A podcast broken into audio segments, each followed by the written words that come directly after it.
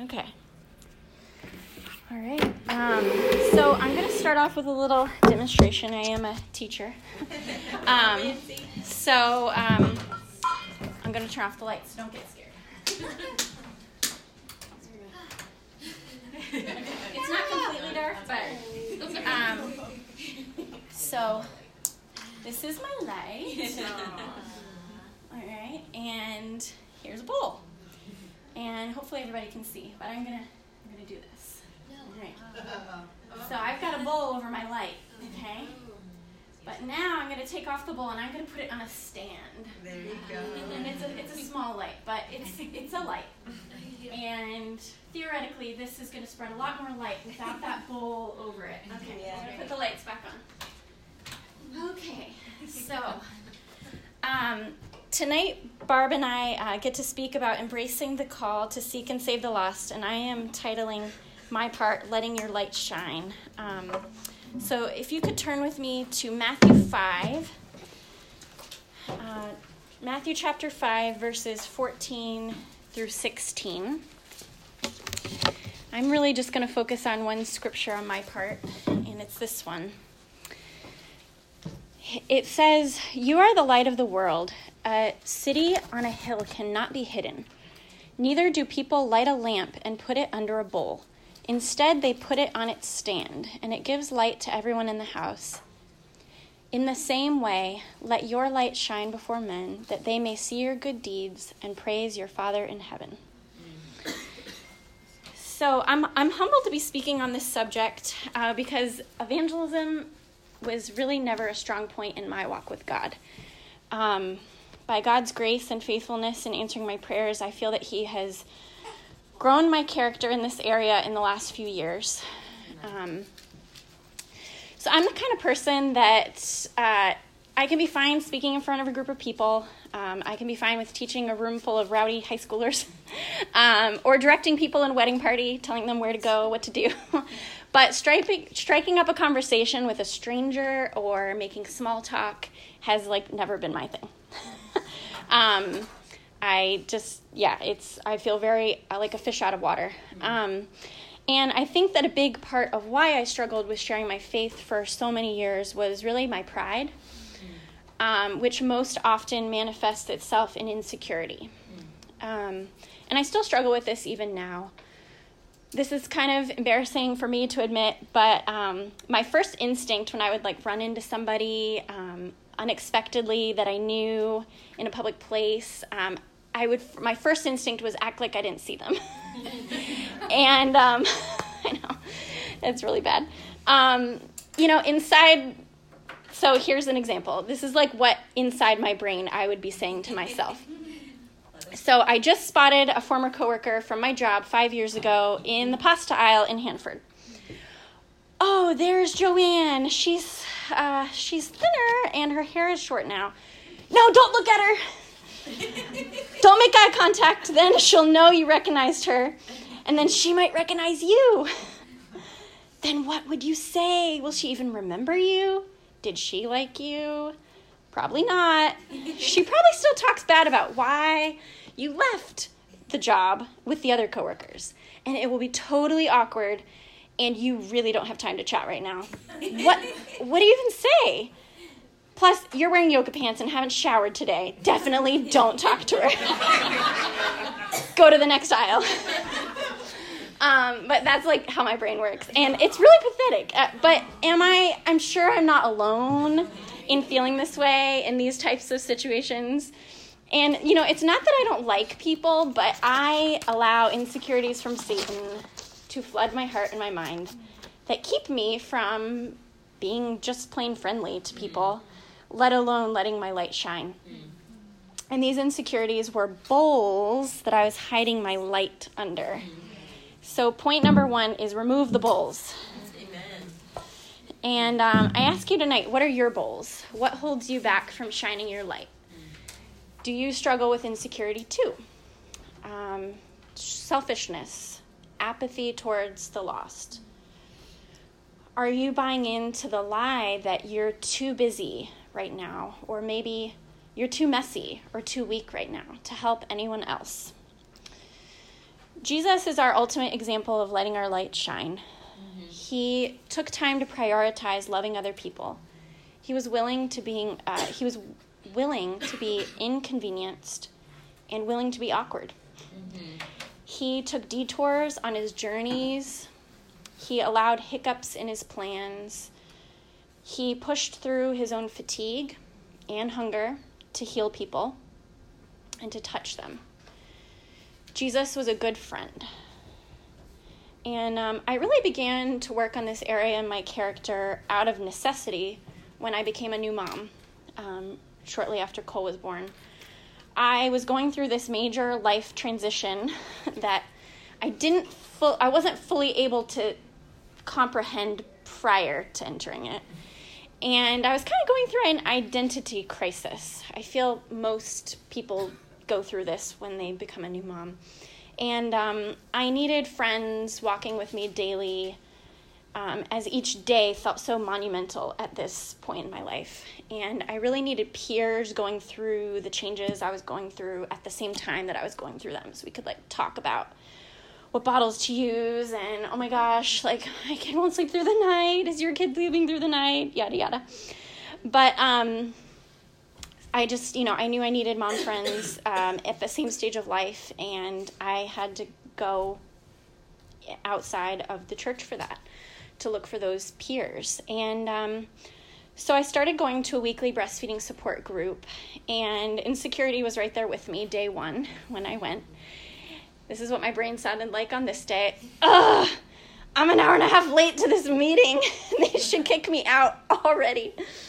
My hair is wet. How did they all make it here on time? Some of them are even wearing makeup. Crazy people. They make it look so easy. Oh my gosh, look at her and her baby. They match. they must have the most They must have the most incredible bond. Just call me hot mess mom. And I had to step away and say, "Not today, Satan." I needed to be real and raw and stop hiding my light under a bowl. I might be hot mess mom, I am, but I have Jesus. And I needed to let my light shine. So I made it my goal after that first time to go around the room each week and talk to every single mom that was there. And every session, I was the one that was awkward, and I walked over everybody sitting down and with my screaming baby at times and talked to every single woman and i made sure to do that before i left mm-hmm. each week and i started making friends and you know what these new moms they were all insecure too. And they desperately needed and wanted friends too even if they didn't seem like it. And they desperately needed jesus. And um, so i just want to encourage you don't put bowls over your light. All right point number two. Find your stands. Jesus was purposeful in his ministry. He made plans um, as far as where he went on his journeys, when he went, where he went, and who he'd seek out. Um, while also being will, he was also willing to be interrupted if the opportunity came up um, along his plan, within his plans. If an opportunity came up to heal somebody, he stopped and healed them. But um, I like to call our stands for our lights um, our strategic places where your light can reach more people. Um, your workplace and school are definite places where people will be in your life consistently. And the key, I think, is consistency so that you can invest in and build relationships. And as a stay at home mom, I had to get creative because within my own home, my light was only going to shine to one little person. So, um, after moving on from the best breastfeeding group that I started going to, I started up a new group with some of my new mom friends that I made in that group and I started Mommy and Me, which is a weekly play group. Um, and I just kind of decided this would be a ministry focus for me. And I have met with this group um, that I started every week now for three and a half years. And uh, there were times that I thought about quitting it, Danielle knows. and um, there were times where I wondered, like, is this very effective? Um, but I stuck with it and um, just prayed a lot about it. And because of my group, I met Tita and was able to share my life with her and eventually the gospel. And it took three years of praying, and um, but God blessed me now with one of my best friends. And also, um, Alex is one of Cole's best friends, and now she's having a baby girl to be Avon's best friend. and um, it's just like I could not have seen that, you know, back then. And um, it's just such a blessing to, to have her family um, in our church and in our family group. And um, there are best friends to be made, more, be- more best friends to be made in this group. And, um, you know, other stands that I've been making over the years is um, just a couple examples. I'm a member of a monthly French conversation group for three years now um, so because I speak French. Um, that's in my community in Scarborough. I've got Cole's preschool. Um, on the first day of school, I gave out slips of paper with my information on it, asking if the other parents wanted to connect. And I created an email list and a Facebook group for us to connect and communicate for play dates. You know, um, do you have stands? Do you have stands that where you can shine your light and be more effective to shine broader? Um, do you need a fresh one in your life, in your stage of life right now? Um, I just want to, you know, encourage us all to create habits that put put you in people's path consistently. Yeah. You know, maybe you work out at the gym at consistent times. Maybe you join a new group that aligns with your personal interests. A sports league, a knitting group, a yoga class, a book club. Uh, maybe you start a lunch break walking group at your workplace. Um, but most of all, pray for opportunities. Pray for the people that you meet in these new places or the places you already are. You know, and maybe your struggle isn't the same as mine. Maybe it, your struggle isn't talking with people or making new friends, but maybe you struggle with taking your friendships deeper and sticking with people. Um, and I just want to encourage you to stay loyal and invest in their lives and pray for them. Um,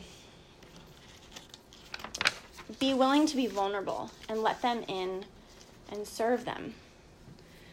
Let these new friends also serve you too. I think sometimes, like as disciples, we think like, "Oh no, I need to be the one like that's affecting them and that's serving them." But don't deprive them of opportunities to share and care for you too, because the the reciprocal action that's what builds depth. Yeah. Is when you're in each other's lives and um, you know i had to realize that these that people aren't just going to come up to me and say oh lindsay please tell me about you know your god and your faith and your church and your life. Wow you know tell me. You know that sounds kind of funny. But i think like sometimes in the back of my mind like subconsciously i kind of was like thinking that like Right. that's what shining my light was was like being a good person and people noticing that i was good. But you know um I think like, you know, I have to be around people consistently and invest in meaningful friendships. Um, be real with them, be genuine, and let God's light shine through me and not hiding it. And, you know, I had to kind of realize what that looks like because I think I had it wrong for a long time. You know, I spent a long time being awkward with sharing my faith. Um, I tried to wrap up my Christianity in this, you know, like neat and tidy little package with a beautiful bow on top and a church invitation and like, here you go, like I'm a Christian, welcome, come to my church, and it just like wasn't very effective. Um, but I think like, you know, again, maybe that's not your struggle, but that was mine. I thought that I needed to to reach people, I needed to kind of have it all together, and um, you know we got to be real with our friends outside the church and let them know your struggles, but also how you're clinging to God through your struggles. And, um, you know, one of the most fruitful times of my life so far was during and after my miscarriage um, in 2017. You know, and I prayed that God would use that tragedy in my life for His good, and He He has. And I believe that He will continue to. I'm like starting to see a ripple effect of people who I didn't think were open at all going through struggles and reaching out to me and saying, Lindsay, you know, share a scripture with me. Tell me how you got through this hard time that I didn't expect. Um, and, you know, it, it's encouraging to see that God can use our messes for his good. Um, and two scriptures come to my mind um, with this. You can write them down. But um, 2 Corinthians uh, chapter 12, verse 10, Paul says, For when I am weak, then I am strong. And I think, like, you know, in our weakness is when God can really shine through us. And I just want to encourage you guys, too, with that. And, um, you know, when we step aside, sometimes that's when Jesus can truly shine through in our lives. And the second scripture is John 12, verse 24 where Jesus says, Unless a kernel of wheat falls to the ground and dies, it remains only a single seed. But if it dies, it produces many seeds. Again, this idea of dying to ourselves, putting to death those, those bowls, those insecurities, those things, those hang ups, putting those to death to let our light shine. Um, you know, and as we let our light shine and show others not how great and put together we are, but how great our God and our Savior Jesus, how, how great they are.